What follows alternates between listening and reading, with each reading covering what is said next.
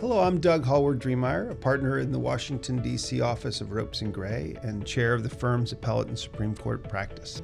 Today I'm joined by my colleague Justin Florence, who previously served as special assistant and associate counsel to President Obama in the White House, and before that served on the staff of the Senate Judiciary Committee. This is part of our Capital Insight series that examines the issues and potential regulatory and enforcement changes emanating from our nation's capital as we transition to a new political administration. Thanks, Doug. I thought we might discuss the potential levers of policy change that are available to the incoming Trump administration and the new Congress. What are the opportunities for and obstacles to major legal and policy change that we may see? And are there some big picture guidelines that will structure how change happens? Sure. As a rule of thumb, I think it's fair to say that the same way that a policy was adopted is what you have to do to change that policy. So if policy was adopted through legislation, you have to go through legislation to undo it or to change it. Likewise, if you went through notice and comment rulemaking, similarly to change it. Whereas more informal action, such as executive orders, can be undone that same way. Um, another general rule, I think, is that it's easier to stop something than to start it. And so that's true with enforcement initiatives or uh, regulatory initiatives that might be underway um, that could be stopped, whereas getting something new on the books is going to take a longer time. One way to think about um, these changes is to think about it branch by branch, I suppose. And starting with the legislature, Justin, you had worked with the Senate previously, but some might think that given that the Republicans control both houses of Congress before and do so now, that there's not going to be a major change on the Hill. I suspect you have a different view. I do, and that's because of the tremendous influence that the president and the administration have over the legislative process. And that starts with the State of the Union, with setting forward a budget, with testifying at legislative hearings. And central to that influence that the executive branch has is the veto. Of course, nothing can become law unless the president signs it or refrains from vetoing it. And so, when there's either a veto in the wings or the threat of a veto, it really constrains what type of actions uh, Congress takes legislatively. Now, I think one thing we'll see in the very near future, because the threat of a Democratic presidential veto is gone, is use of the Congressional Review Act, which is a statute that allows Congress to roll back regulations on an expedited timeline and with a simple majority vote.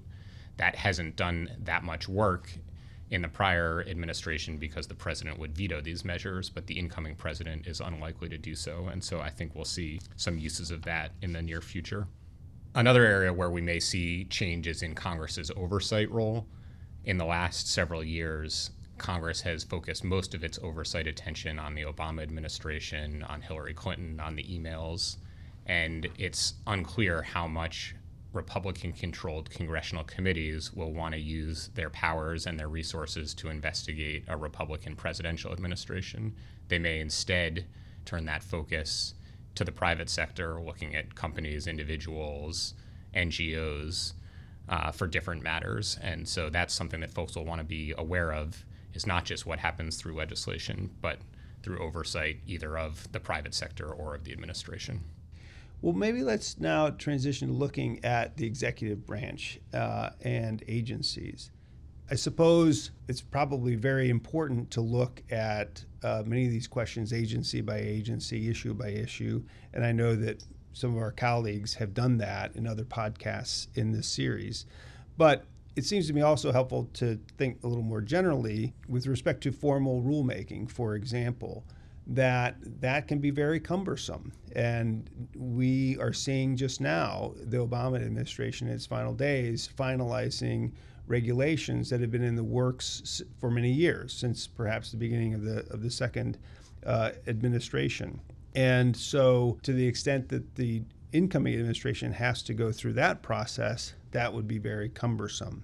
Um, one thing to note as we come to this transition between the agencies is I would expect to see that um, the new chief of staff, Reince Priebus, would issue a memorandum similar to what we saw at the transition from the Clinton administration to Bush with Andrew Card or from the Bush administration to President Obama with Rahm Emanuel, which is a memo that tries to freeze in place administrative action. So any regulation that's been perhaps finalized and sent to the Federal Register but not yet published would be uh, withdrawn from that, or anything that has been published but not yet gone into effect would be delayed.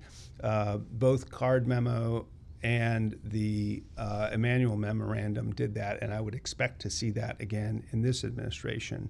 As we discussed before, though, there's a lot of what agencies do that is not formal notice and comment rulemaking, uh, executive orders, or more informal guidance and policy documents, those I would expect to see changing much more rapidly. And as you've mentioned, um, enforcement priorities is something that can change very rapidly, especially to the extent that the government has been you know, doing something affirmatively. It can pull back from that pretty quickly. Are there areas where you expect to see that kind of change pretty quickly? I do think enforcement priorities is a great example there because there's no other branch of government that can quickly and easily check what the government's doing there. We saw it in the Obama administration with the immigration executive actions, although some of those drew court challenges, drew opposition from Congress.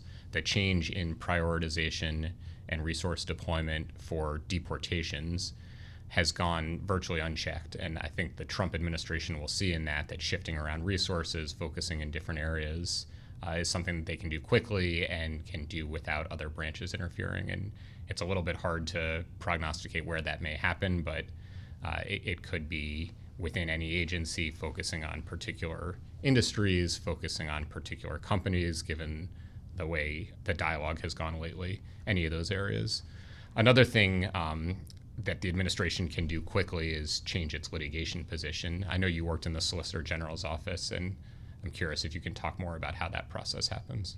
Well, at least for the core executive agencies, they are represented by the Department of Justice, and anything on appeal the position of the United States is adopted by the Solicitor General.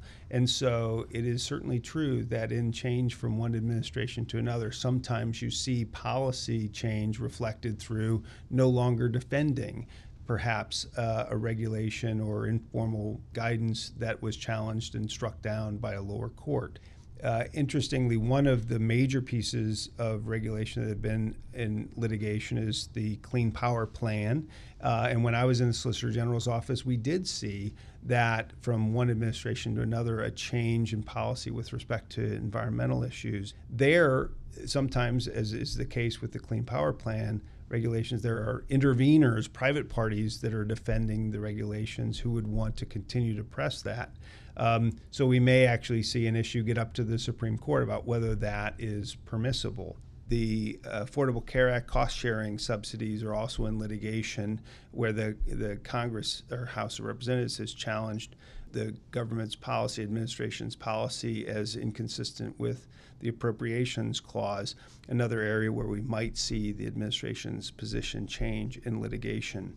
Sometimes it's even more direct in the transgender student litigation that's currently before the Supreme Court, that is there on a question of deference to the Department of Education's uh, interpretation of sex discrimination as including gender identity discrimination. If that policy interpretation were to change, that would obviously influence the litigation. So there are lots of ways in which the, the government's position, as represented by the Solicitor General, can influence you know, how rapidly some of these policy changes can be made.